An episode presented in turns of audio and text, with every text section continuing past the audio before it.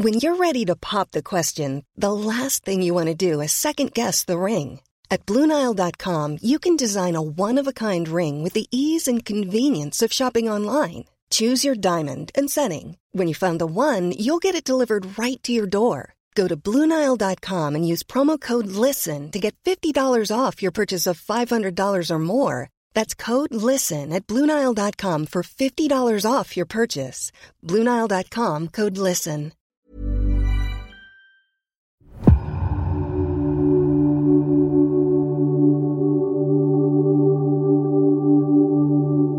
In the sixth month, the angel Gabriel was sent from God to a city of Galilee named Nazareth, to a virgin betrothed to a man whose name was Joseph of the house of David. And the virgin's name was Mary. And he came to her and said, Greetings, O favoured one, the Lord is with you. And there were shepherds out in the field, keeping watch over their flock by night. And an angel of the Lord appeared to them, and the glory of the Lord shone around them, and they were filled with great fear. And the angel said to them, Fear not, for behold, I bring you good news of great joy. The association of Christmas with angels, spiritual beings one step down from God who were, are God's messengers to humans, is right there in the Gospels. But angels were ubiquitous in medieval and early modern thought. Some, like Gabriel, are named. The feast of Michaelmas on the 29th of September was the one day in the church calendar named after an angel, St. Michael. But there were also other forms of spiritual being who preoccupied the minds of our ancestors, and among them were ghosts, who could be hard to distinguish from angels or even demons. And Christmas is a good time for a ghost story, too.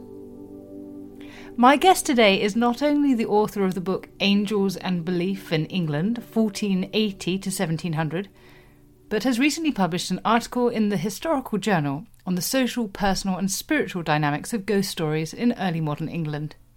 She is Dr. Laura Sangha, who is a senior lecturer at the University of Exeter and co writes the blog manyheadedmonster.com.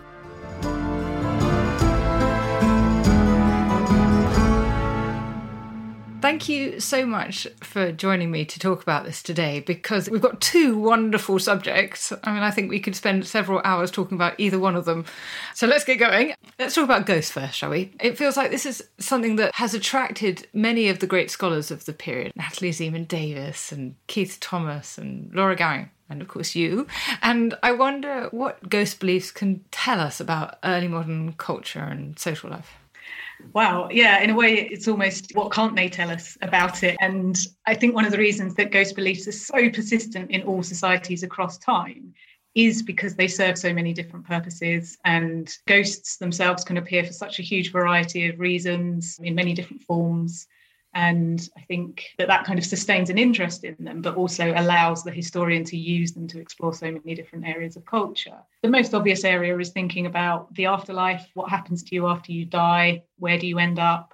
What's it like there? But ghosts are also particularly prone to appearing at moments of real social disruption. So, when somebody has lost somebody that they knew, a family member, a friend, or even a big political figure or something like that, that's going to cause all sorts of ripples in a society, whether they're political or personal or social economic. So ghosts often, when they return, might be trying to resolve some of those difficulties or to settle disputes that have arisen as a result of the death. So they get involved in property disputes, but they might also come back to reveal the location of a dead body if there's been some kind of crime that's been unresolved in life. Or indeed, if they have been murdered, they might come back to reveal who the murderer is or something like that. They have all these different ways in which they're kind of intervening in life to resolve some of the problems that have arisen as a result of death. I'd say those were the two sort of really big areas. So the first relating to belief and thinking about mentality, why we think we're here, what we think happens to us afterwards.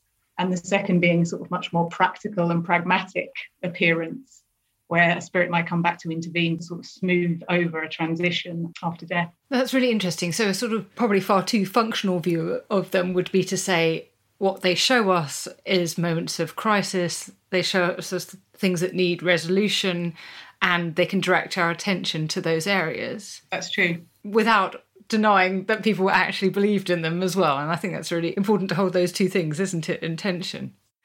Yeah, and often historians we're so interested in the social function that you can kind of forget the spiritual side to this. But you know, you can't understand why they would appear in the first place or why people would accept and believe them if it's not for the religious context as well.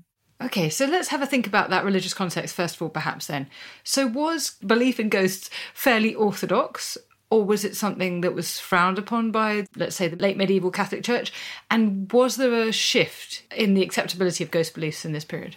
Yeah, that's a really interesting question. And the kind of foundational answer is yes, they were orthodox in the late medieval church. So, for the Catholic Church, ghosts could be angels, in fact. So, they might be the appearance of a good angel, or indeed an evil angel, or worse still, an evil angel disguised as a good angel. But they might also be the souls of the dead returned from purgatory. We'll see in the late medieval church the belief in purgatory, the in between state between heaven and hell, that you spend a limited amount of time in being purged of your sins. If you're good enough to go to heaven, but not quite good enough to go there immediately on death, you end up in purgatory. So there is a belief that souls might escape from purgatory, particularly during the night, and that they might return and talk to the living and you know bring them messages. And indeed, often Catholic ghosts will return to ask for prayers for their soul. So prayers which will help to speed up and ease their way through purgatory so that they can go to heaven rather quicker. So that's entirely orthodox. That's a belief that the church would support. And indeed, there's some evidence that the ministers might be using ghost stories to reinforce belief in purgatory and to encourage people to pray for the souls of the dead and to support lots of Orthodox Catholic practices. It all gets a bit more complicated with the Reformation. Purgatory itself is a concept that's evolved throughout the Middle Ages, but it isn't something that you can find evidence for in Scripture. So the Reformers completely reject the concept of purgatory. And the implication being that a soul cannot return from purgatory because they're either in hell or they're in heaven already, so they don't come back. However, it's not the case that the ghosts or the spirits that are assumed to be the souls of the dead stop appearing to people. You know, I'm talking about Protestant England here because that's where my expertise lays. Ghosts continue to appear and people continue to respond to them as if they are the souls of the dead, particularly if they look like the person that has recently died and they will interact with them in such a way that it makes it clear they're assuming that that is the soul of the dead person. And a really good example of this would be the ghost of Hamlet's father. So when that ghost first appears, Hamlet's very unsure about what exactly it is. But eventually, he's obviously assuming that it is the ghost of his father, and he responds to its requests and follows them up. So people are continuing to respond to them as if they are the souls of dead people returning. Now, this isn't entirely orthodox. So, according to Protestant theology, if a spirit appears to you, you should really assume it's a demon because that's the most likely explanation for it. God can intervene in the world directly and cause miracles in the early modern period, but the assumption is that he doesn't really need to do that anymore. Christianity has been around for long enough that people should be convinced of it. They shouldn't need miracles to bolster their faith. They should read scripture, and that should be enough for them. They should have faith from there. So, if miracles don't happen in the latter days of the church, then it's very unlikely an angel will appear to a normal human being. So, instead, if something appears before you, you should assume it's a demon. In practice, that is not what people do. So, as we've just said, with the ghost of Hamlet's father, people might think, oh, perhaps this might be a demon, I should be careful. But they quickly seem to get over that concern and that ambiguity and then to just start responding to them as if they are ghosts. And this includes clergymen. So it's not just something that's just ordinary people. So it's not an example where reform hasn't quite worked or hasn't been absorbed by people. It includes members of the Church of England itself. So this very strongly suggests that ghosts are not really controversial enough for Protestants to completely eliminate all belief relating to them. And this means that these older ideas about what ghosts are exactly persist and obviously continue to persist well after the early modern period as well. Yes, that's really interesting, isn't it? You'd think that this would be an area where you'd have great differences of opinion between Catholics and Protestants if Protestants don't think purgatory exists. You know, where's the ghost of Hamlet's father come from? how can ghosts be explained? But actually, what we're seeing is continuity. Yeah, and in fact, what I would think of and what Peter Marshall has described as a layering of belief. So you've got very old ideas, some of which are classical in their roots, which inform medieval Catholic belief about ghosts. And those are still to be found. So, particularly about what ghosts look like and what they do, the sorts of functions they serve. They all persist into the Protestant period. There is then this overlaying concern about is this a demon or is this not? You know, what kind of spirit is this? So, people do get a bit more worried about the nature of spirits. But yet, those older ideas about why they're appearing do still persist very strongly. And so you've got the kind of folkloric, the Catholic, and the Protestant, and that is all creating the sense of what a ghost is and what it will do. So tell us a ghost story or two. How were ghosts expected to behave? What did they look like? What do they sound like? Could they move things? They are many and varied.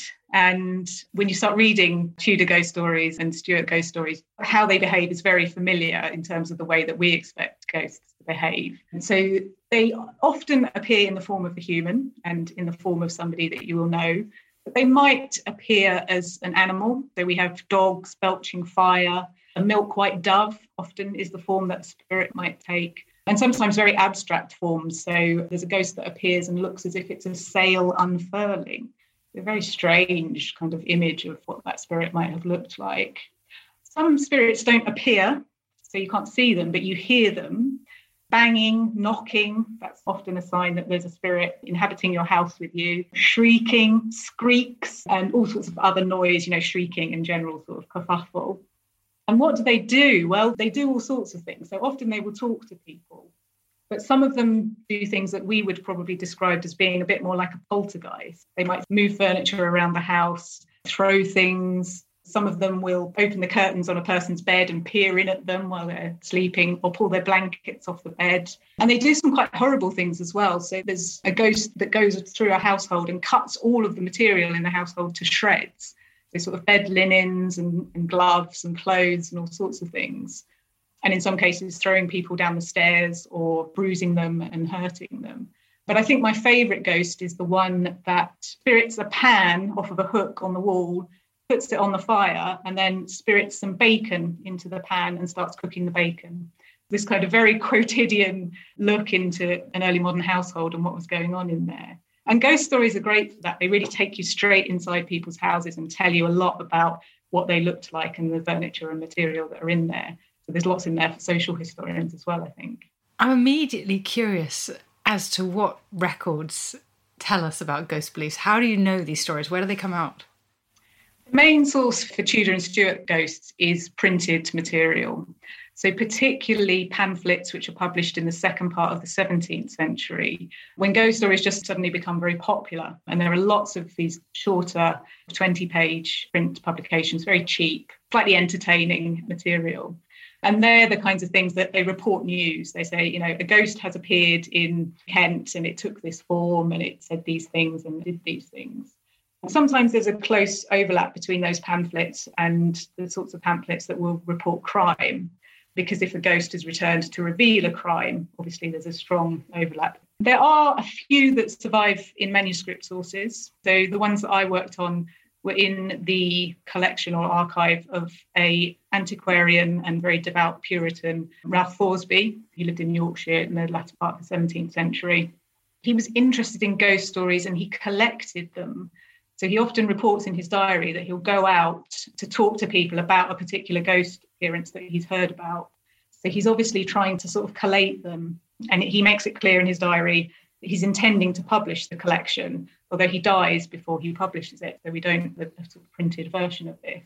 But some of the stories that he collected are in the collection, and those were the ones that I looked at when I wrote and researched about ghost stories. And what he was doing, actually, other people were doing at the same time the latter part of the 17th century, there were quite a lot of authors and writers who were gathering stories, not just about ghosts, but actually about all different types of supernatural phenomena. So, including demonic activity, but also prodigies or providential weather, anything which was seen as an example of the supernatural at work in the world.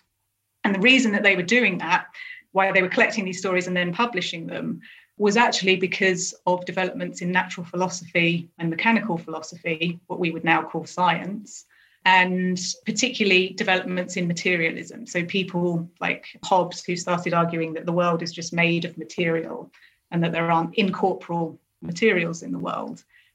And these collectors saw that as profoundly threatening for belief in the supernatural, and then by implication for belief in God and the divine. So, what they were trying to do is they were trying to gather lots of empirical evidence that the supernatural did exist in, in the evidence for these stories. And then they would publish that as a way of refuting skepticism, irreligion, the sort of things that they thought that were rife in coffee houses and coffee house culture. So people getting together, you know, debating things that they shouldn't really be doing. And this was kind of feeding into a perception that there was a rise in atheism at the time. There isn't really that much evidence that there was a rise in atheism, but it's something that people are really concerned about. So this was all kind of tied into that process. So there is, by definition, then a kind of time lag. If we're getting stories from the Tudor period, but they're actually being recorded in the late 17th century, they've definitely gone through a process of being passed down through generations and perhaps being elaborated. There's, as with everything we deal with, there's a mediation, but perhaps it's a little bit more exaggerated here. Yeah, and not all of these stories are from the Tudor period. So a lot of them have been collected from the 17th century. But there's definitely a retelling of stories. And lots of these collections will frankly sort of steal material from the other ones and just repeat and recycle and reprint the same stories over and again. And there's a very famous story which actually involves the European reformer Melanchthon, which appears in almost all of these collections because it's such a good reformed Protestant source for a story about a ghost that appears. So these stories are certainly being recycled. They're being recycled in print, but yes, they're probably being retold in communities as well. So whether they're kind of sitting around on Halloween or at Christmas talking about these particular stories or not is not clear. But it's certainly, if there is ghostly activity, then communities seem to know about it and it's part of the kind of gossip networks. One of the cases that I looked at was very interesting because it seemed to have been communicated through a midwife. And midwives, of course, visit lots of different households during the lying in period. They're part of the female space of the childbed. And we know that lots of people visit women when they're lying in and when they're pregnant, and there's lots of gossip going on in that kind of female space. So it may well be that they're telling these kinds of stories, the ghost stories, when they're meeting in those spaces, and that this is part of female gossip, which may also be why sometimes men dismiss these as old wives' tales. There's certainly a gendered aspect to this. Yes, and the other instance I can think of is John Aubrey saying about Midsummer's Night that people would sit in the church porch to see, and this is more predictions of people who would die rather than ghosts, but apparitions of those who were going to die in the next 12 months, that it was mostly told by women, if I remember correctly. Oh, that's really interesting because this is something which is also associated with St. Mark's Eve, which is in April.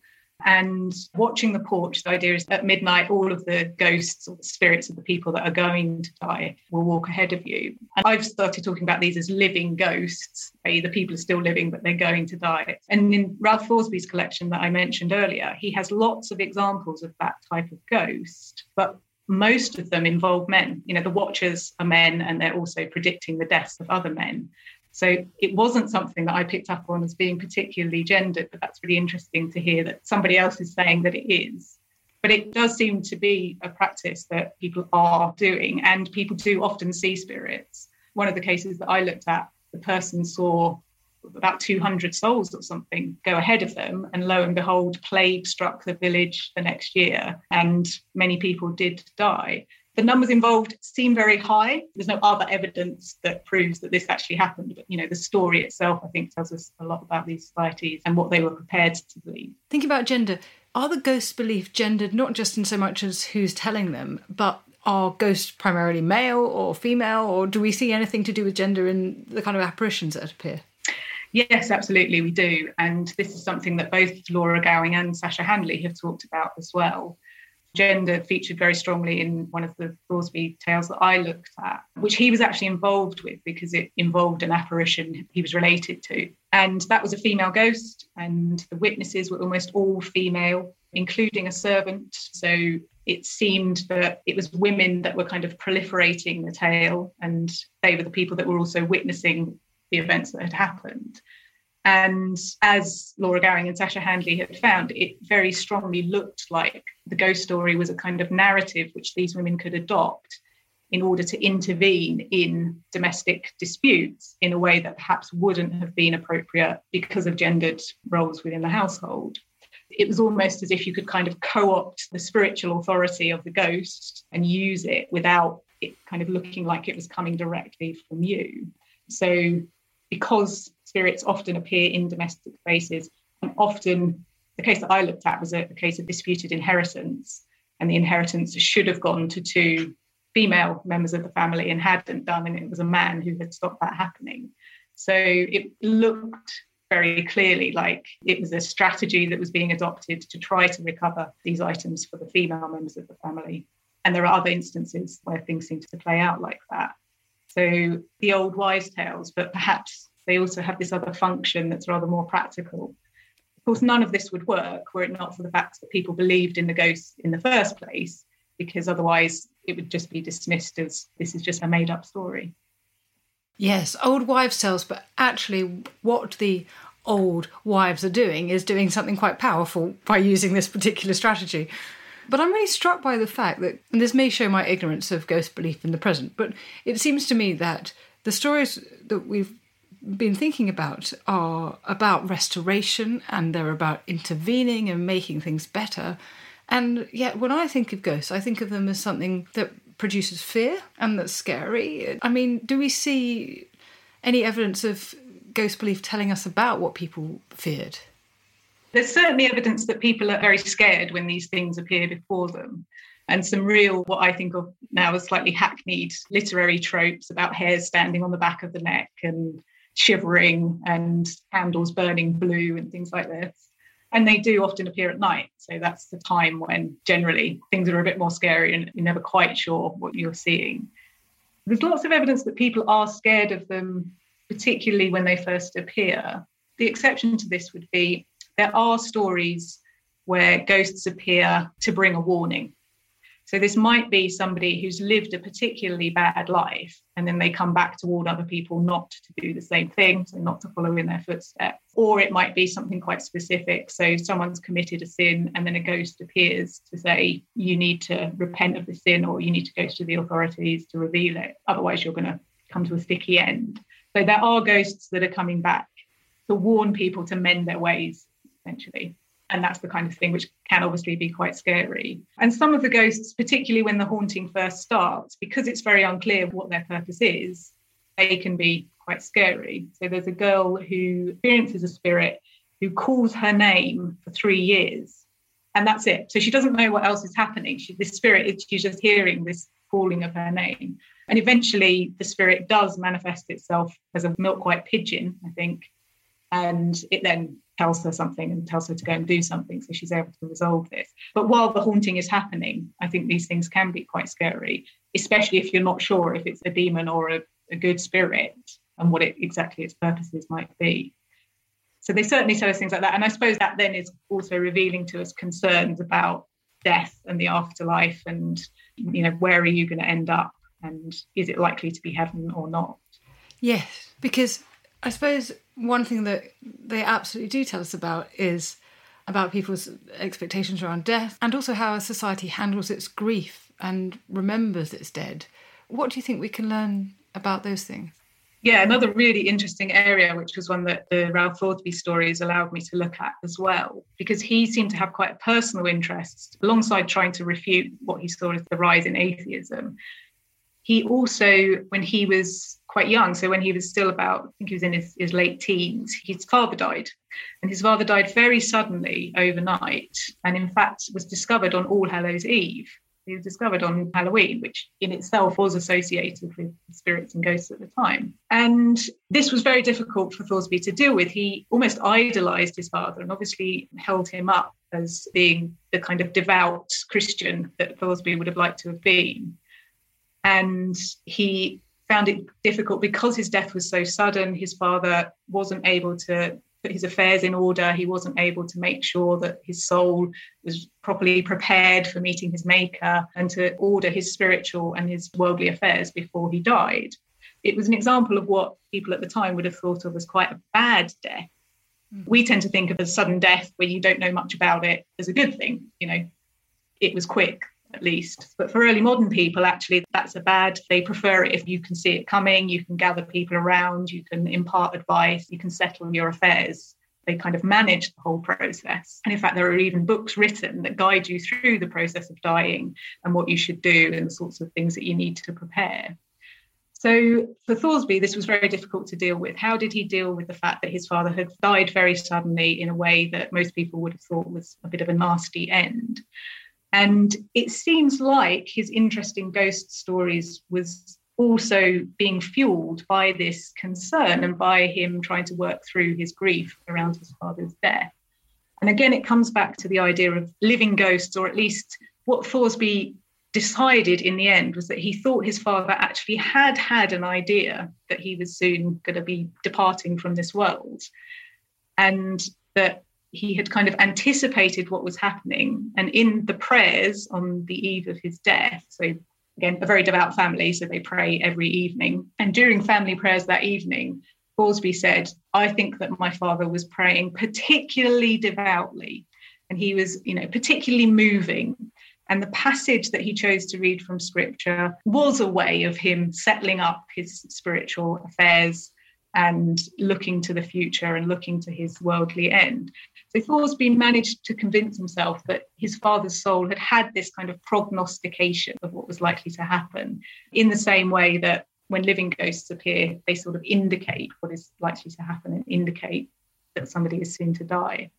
I think that Ralph Thoresby's musings on these ghost stories and on this whole process of transitioning from one world to the next helped him to kind of reframe what had happened to his father and to come to think of it in a much more positive light than if he hadn't had these stories to draw on and to meditate on and to reflect on. They were serving a kind of devotional purpose in the same way that a handbook of how to die well would have done.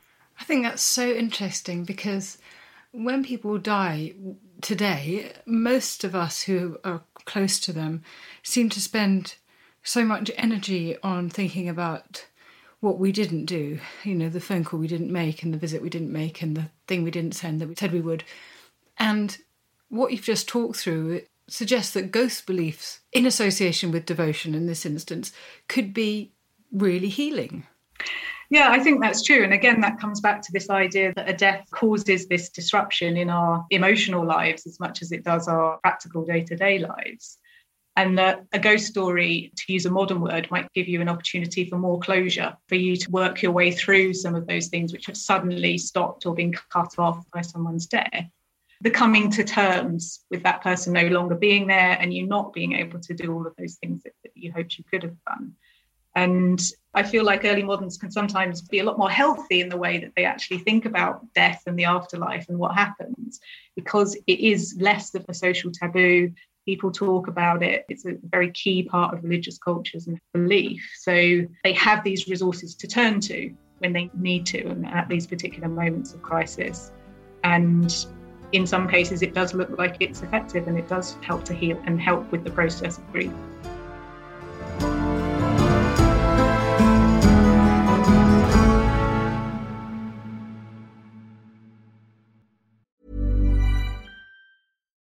One size fits all seemed like a good idea for clothes. Nice dress. Uh, it's a it's a t-shirt. Until you tried it on. Same goes for your health care. That's why United Healthcare offers a variety of flexible, budget-friendly coverage for medical, vision, dental, and more. So whether you're between jobs, coming off a parent's plan, or even missed open enrollment, you can find the plan that fits you best. Find out more about United Healthcare coverage at uh1.com. That's uh1.com. This Mother's Day, celebrate the extraordinary women in your life with a heartfelt gift from Blue Nile. Whether it's for your mom, a mother figure, or yourself as a mom, find that perfect piece to express your love and appreciation. Explore Blue Nile's exquisite pearls and mesmerizing gemstones that she's sure to love. Enjoy fast shipping options like guaranteed free shipping and returns. Make this Mother's Day unforgettable with a piece from Blue Nile. Right now, get up to 50% off at BlueNile.com. That's BlueNile.com. This is After Dark Myths, Misdeeds, and the Paranormal. The podcast that takes you to the shadiest corners of the past, unpicking history's spookiest, strangest, and most sinister stories. I'm Maddy Pelling. And I'm Anthony Delaney. Join us every Monday and Thursday, and we'll take a look at the darker side of history from haunted pubs to Houdini to witch trials and arsenic laced breakfasts. Follow After Dark Myths, Misdeeds, and the Paranormal wherever you get your podcasts. Brought to you by History Hit.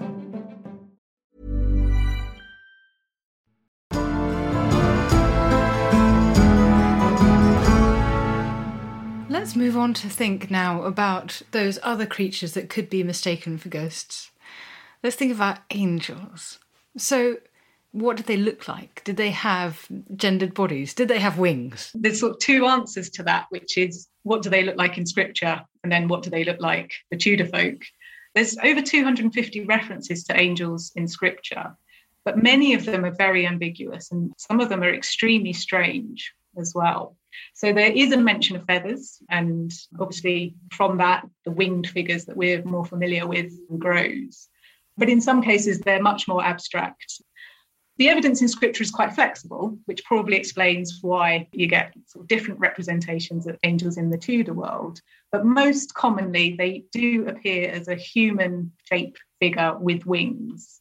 Theologically, they're gender neutral, but actually, Tudor and Stuart people tend to represent them as male, which is obviously quite different to now. I think popularly people tend to think of angels as quite feminine, but usually they're depicted as male or just quite androgynous, so you you know you can't really tell but the human form and usually in a long flowing robe, something that's probably quite nice to paint if you're a painter, know, some nice drapery and things like that. Or if it's St. Michael, so St. Michael the Archangel is very much associated with being the leader of the heavenly hosts and has quite a martial role. So he's often depicted in armour. And I suppose the angels for whom we have names are Michael and Gabriel and Raphael. They're all male names. So, in what in early modern culture would have been a kind of the strength of the male is definitely associated with angels.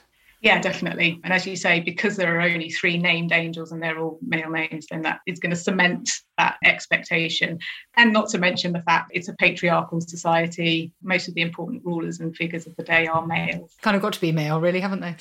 So, in the Bible, when angels appear, it's terrifying. So, in our evidence of angels appearing to people in the 16th and 17th centuries, are they scared? Yes, if they know it's an angel, which they don't always, because in scripture, angels sometimes appear and people don't realize as well.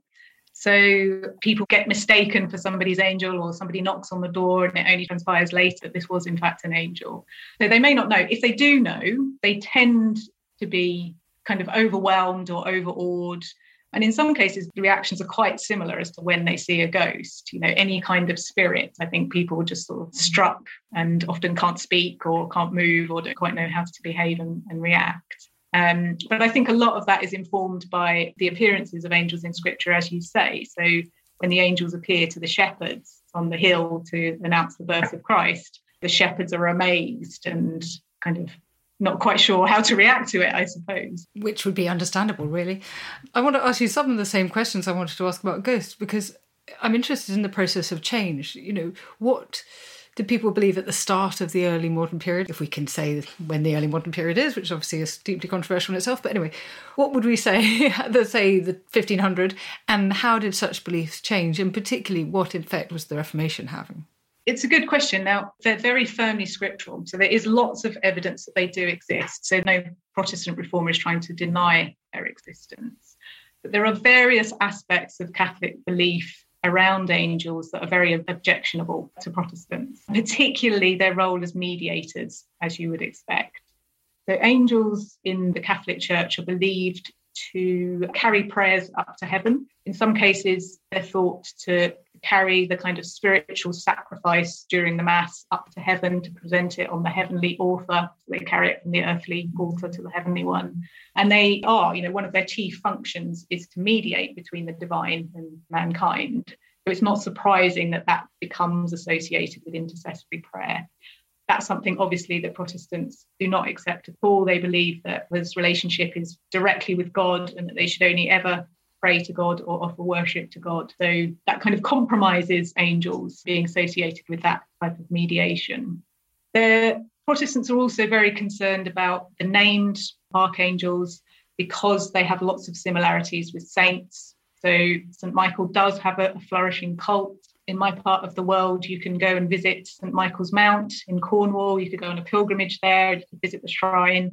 And when they dissolve the shrine, they describe the sorts of material that is there. And we know that there's images of St Michael there. They have clothes that they dress the image of St Michael in, and there's lots of other offerings there. So that is obviously a flourishing culture, and that's all wiped out by the Protestant reformers. So those types of devotional activities also disappear in England at the Reformation. So there are these areas of real concern for Protestants that they're trying to stamp out those kinds of practices. But there is lots that they retain that obviously is very helpful to them and is still very much a part of Protestant cultures. And as I say, because they're scriptural, there's no way that they're going to kind of get rid of them completely. They're an integrated part of the Christian universe. And they become, therefore, particularly associated with two main areas of activity the first is that they kind of represent God's mercy and his merciful dealings with mankind. They offer protection to Christians, they offer comfort. They're considered to be very important co worshippers, as it were.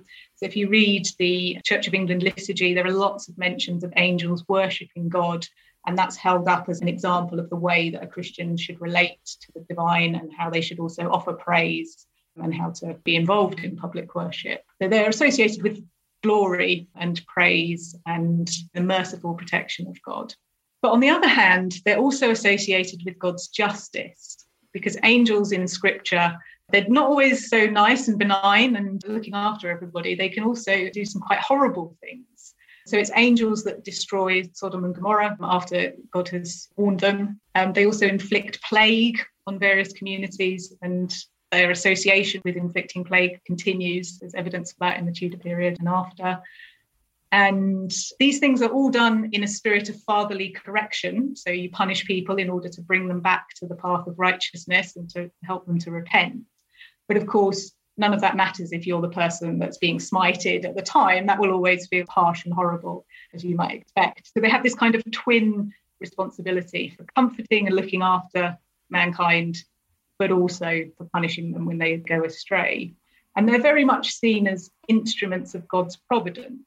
So God has a plan, and he's a bit too important to get involved with the nitty gritty and to get his hands dirty. So it's his angels that are sent to earth to carry out that plan, which might be by protecting and rewarding and looking after people when they please God, but it might be by punishing them when they displease God. So they have these kind of twin roles.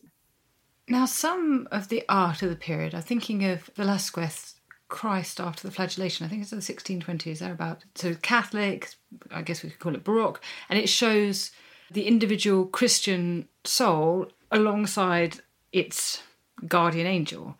That's obviously a belief in Catholic Spain, but does it translate to 16th and 17th century England?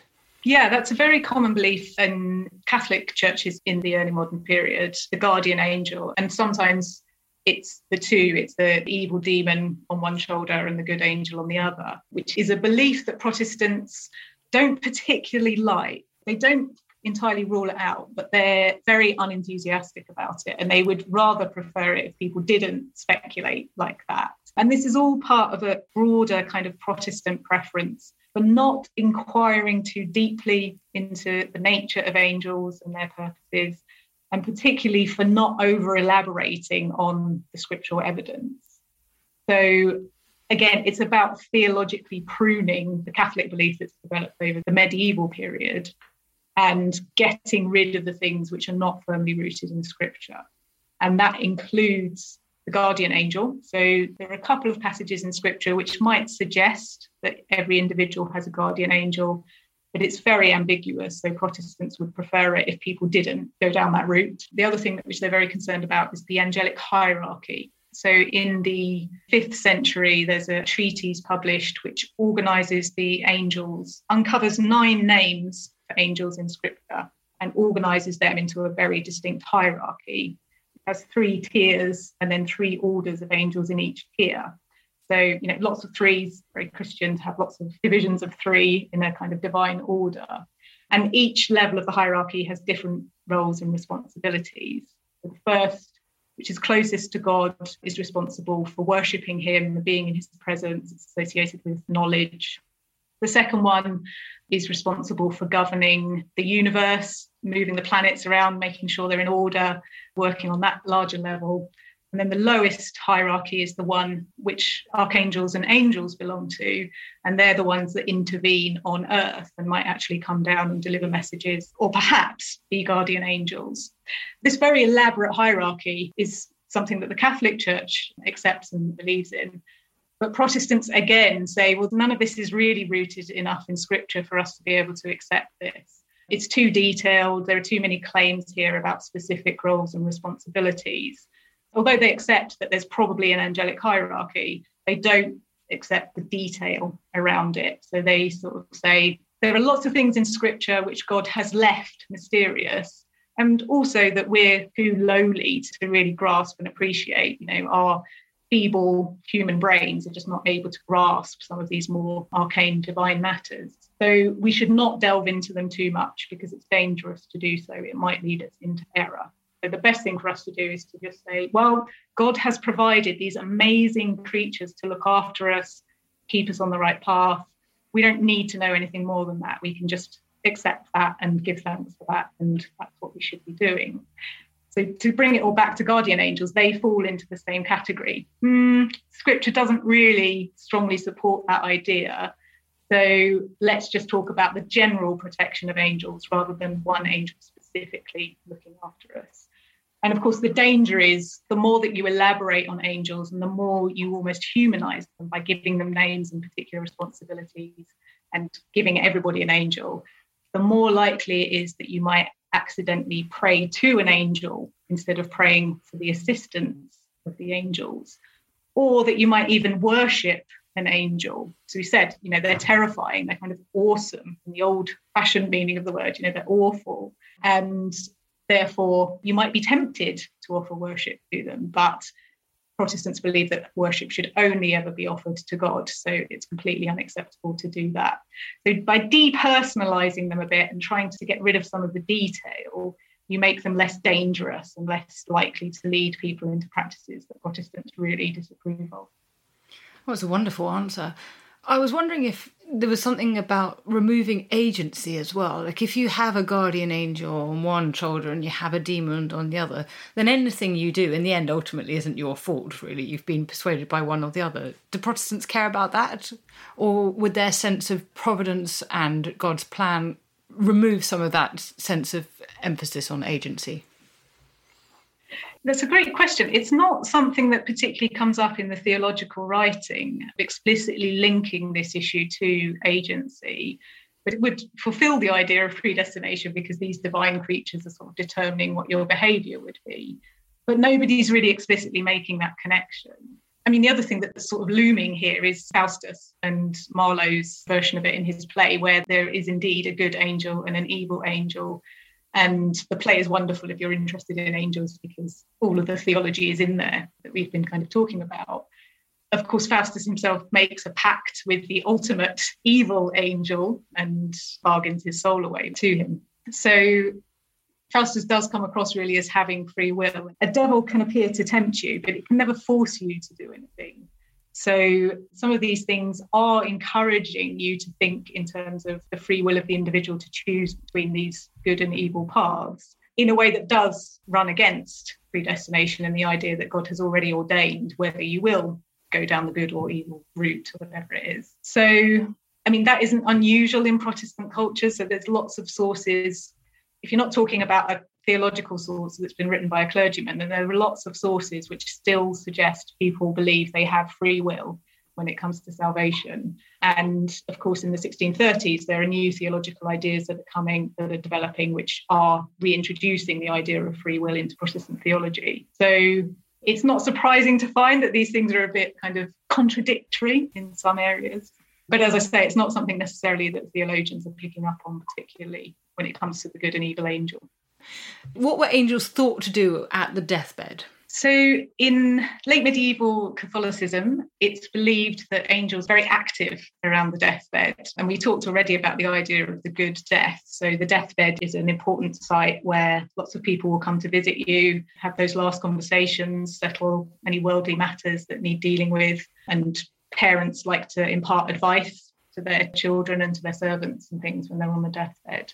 The role of the angels comes in when it comes to salvation and the destination of the person that is dying, the destination of their soul. Obviously, Catholic theology, they do believe in free will. So, on the deathbed, it's actually a very dangerous time for your soul because it's a moment when you're very weak physically and perhaps very scared about what is going to happen to you. So, it's the perfect moment for a devil to pop up and try to tempt you. And they tempt you particularly into despair that you're going to go to hell, that you've committed all sorts of sins in life, you haven't repented of them, you didn't say all those rosaries that the priest told you to say three years ago after you did something particularly bad. So, therefore, the devil will pop up and will kind of work on you and will enlarge those fears and will cause you to despair. And of course, if you despair, then you will go to hell. If you lose your faith, then this can be a very serious outcome for you. Now, the good news is it's not just evil angels that are around the deathbed, all the good angels are there as well. So it's almost like there's a cosmological battle going on for the person's soul around the deathbed, where the evil angels are trying to tempt them into despair, and the good angels are there to bolster faith, to console, to counteract the actions of the evil angels and to try to encourage you to keep faith, to accept what is happening to you, and to have faith that God will save your soul and that you will eventually end up in heaven. So they very active in terms of that struggle for the soul that happens at the end of life. And indeed, they are also seen as being responsible for receiving the soul after the person has died and carrying it up to heaven.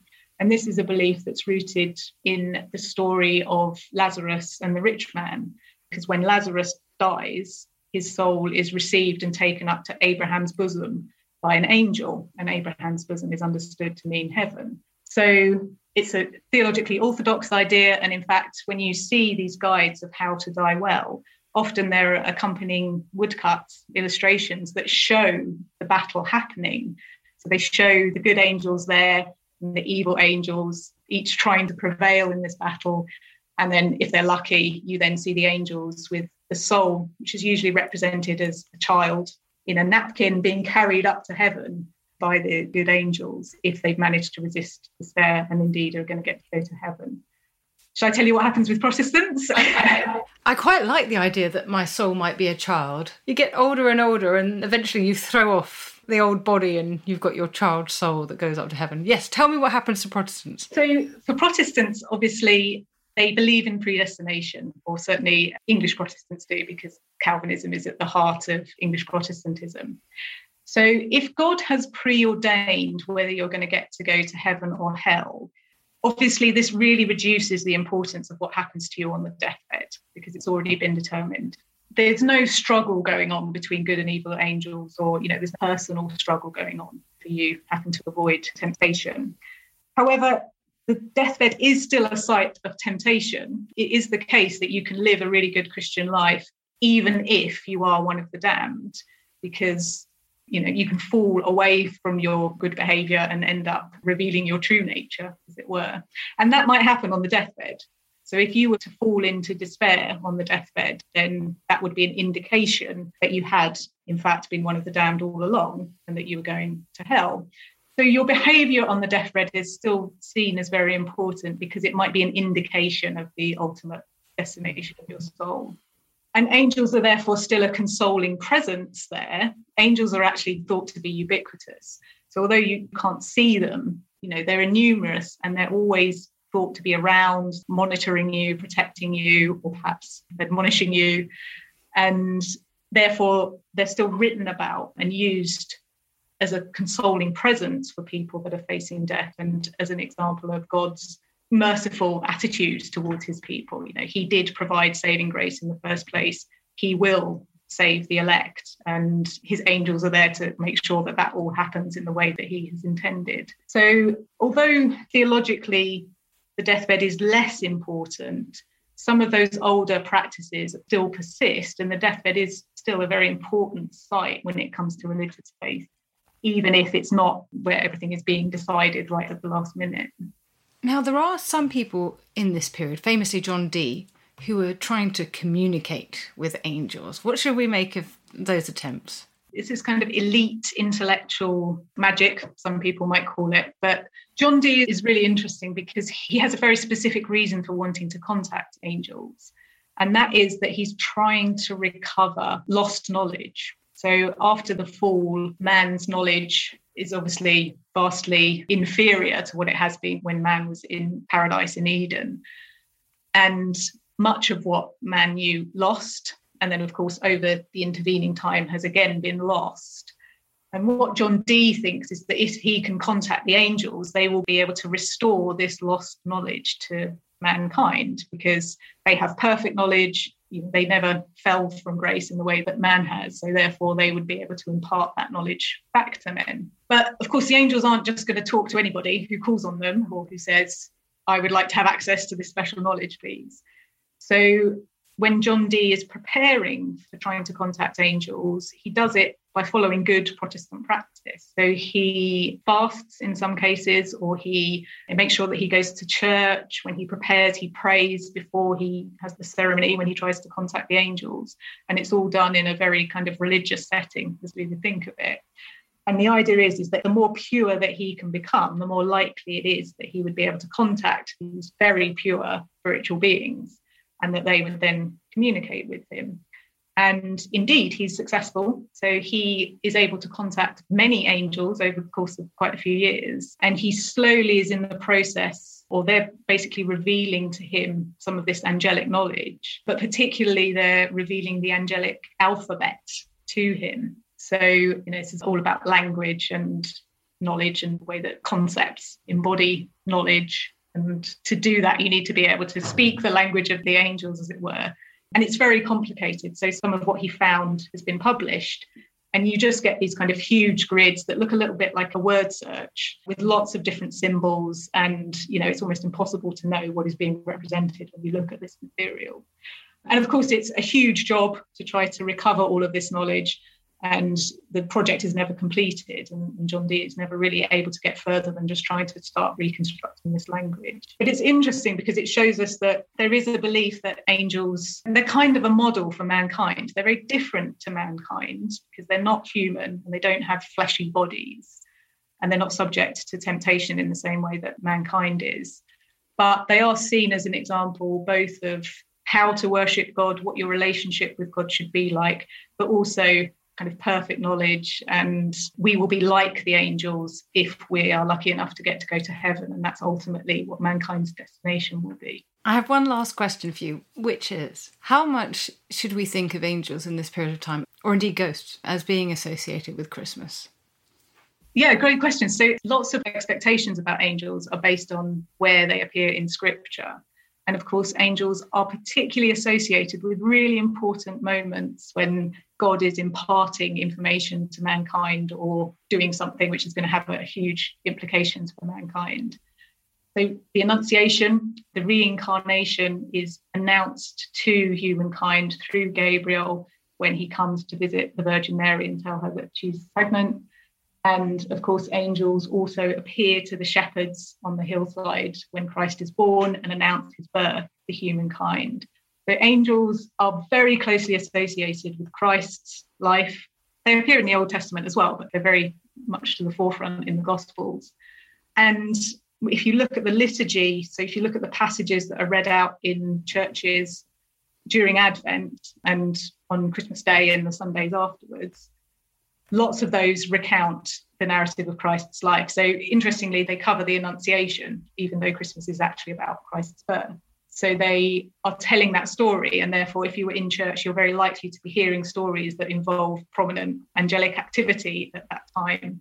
And they have Christmas carols, you know, just like we do. Lots of our Christmas carols mention the angels, often in this key role of worshipping God, glorifying God, announcing this glorious thing that's happening, announcing the good news. So they're quite closely associated with church services around Christmas, and they are very much part of the iconography of Christmas at the time, in the same way that they are for us now as well. Obviously, they don't have Christmas trees, they don't have angels on top of their Christmas trees, but they are prominent in culture around that time. Less so, I think, ghost stories. I think the tradition of ghost stories at Christmas is something that probably emerges in the Victorian era. And it's not an association that I've found in the sources that I've been looking at. And I suspect that All Hallows Eve and All Saints are probably a more natural time for people to be telling ghost stories because it's considered to be a moment when the supernatural and natural worlds are a bit closer together. The boundaries between them are a bit more porous around those particular moments which is something that you might say about Christmas as well. But as I say, there's no evidence that people particularly turn to the ghosts at Christmas, but very much so angels. Thank you so much for this wonderful tour through these beliefs that were so important to these centuries we've been talking about, to the people of these centuries. So thank you. Yeah, thanks. I've really enjoyed talking about it.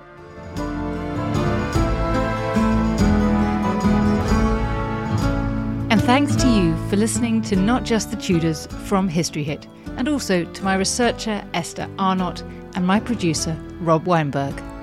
We're always eager to hear from you, so do drop us a line at notjustthetudors at historyhit.com or on X, formerly known as Twitter, at notjusttudors. And please remember to rate, rank, bestow multiple stars, and comment on this podcast wherever you listen, including on Spotify. It really helps more people find not just the Tudors.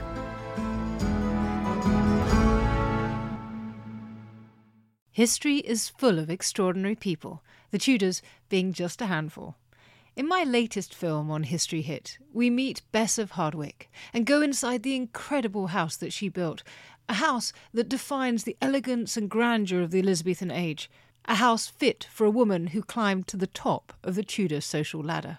To find out more about the life of Bess and many more fascinating figures from the past, sign up via the link in the description with the code TUDORS for an exclusive discount.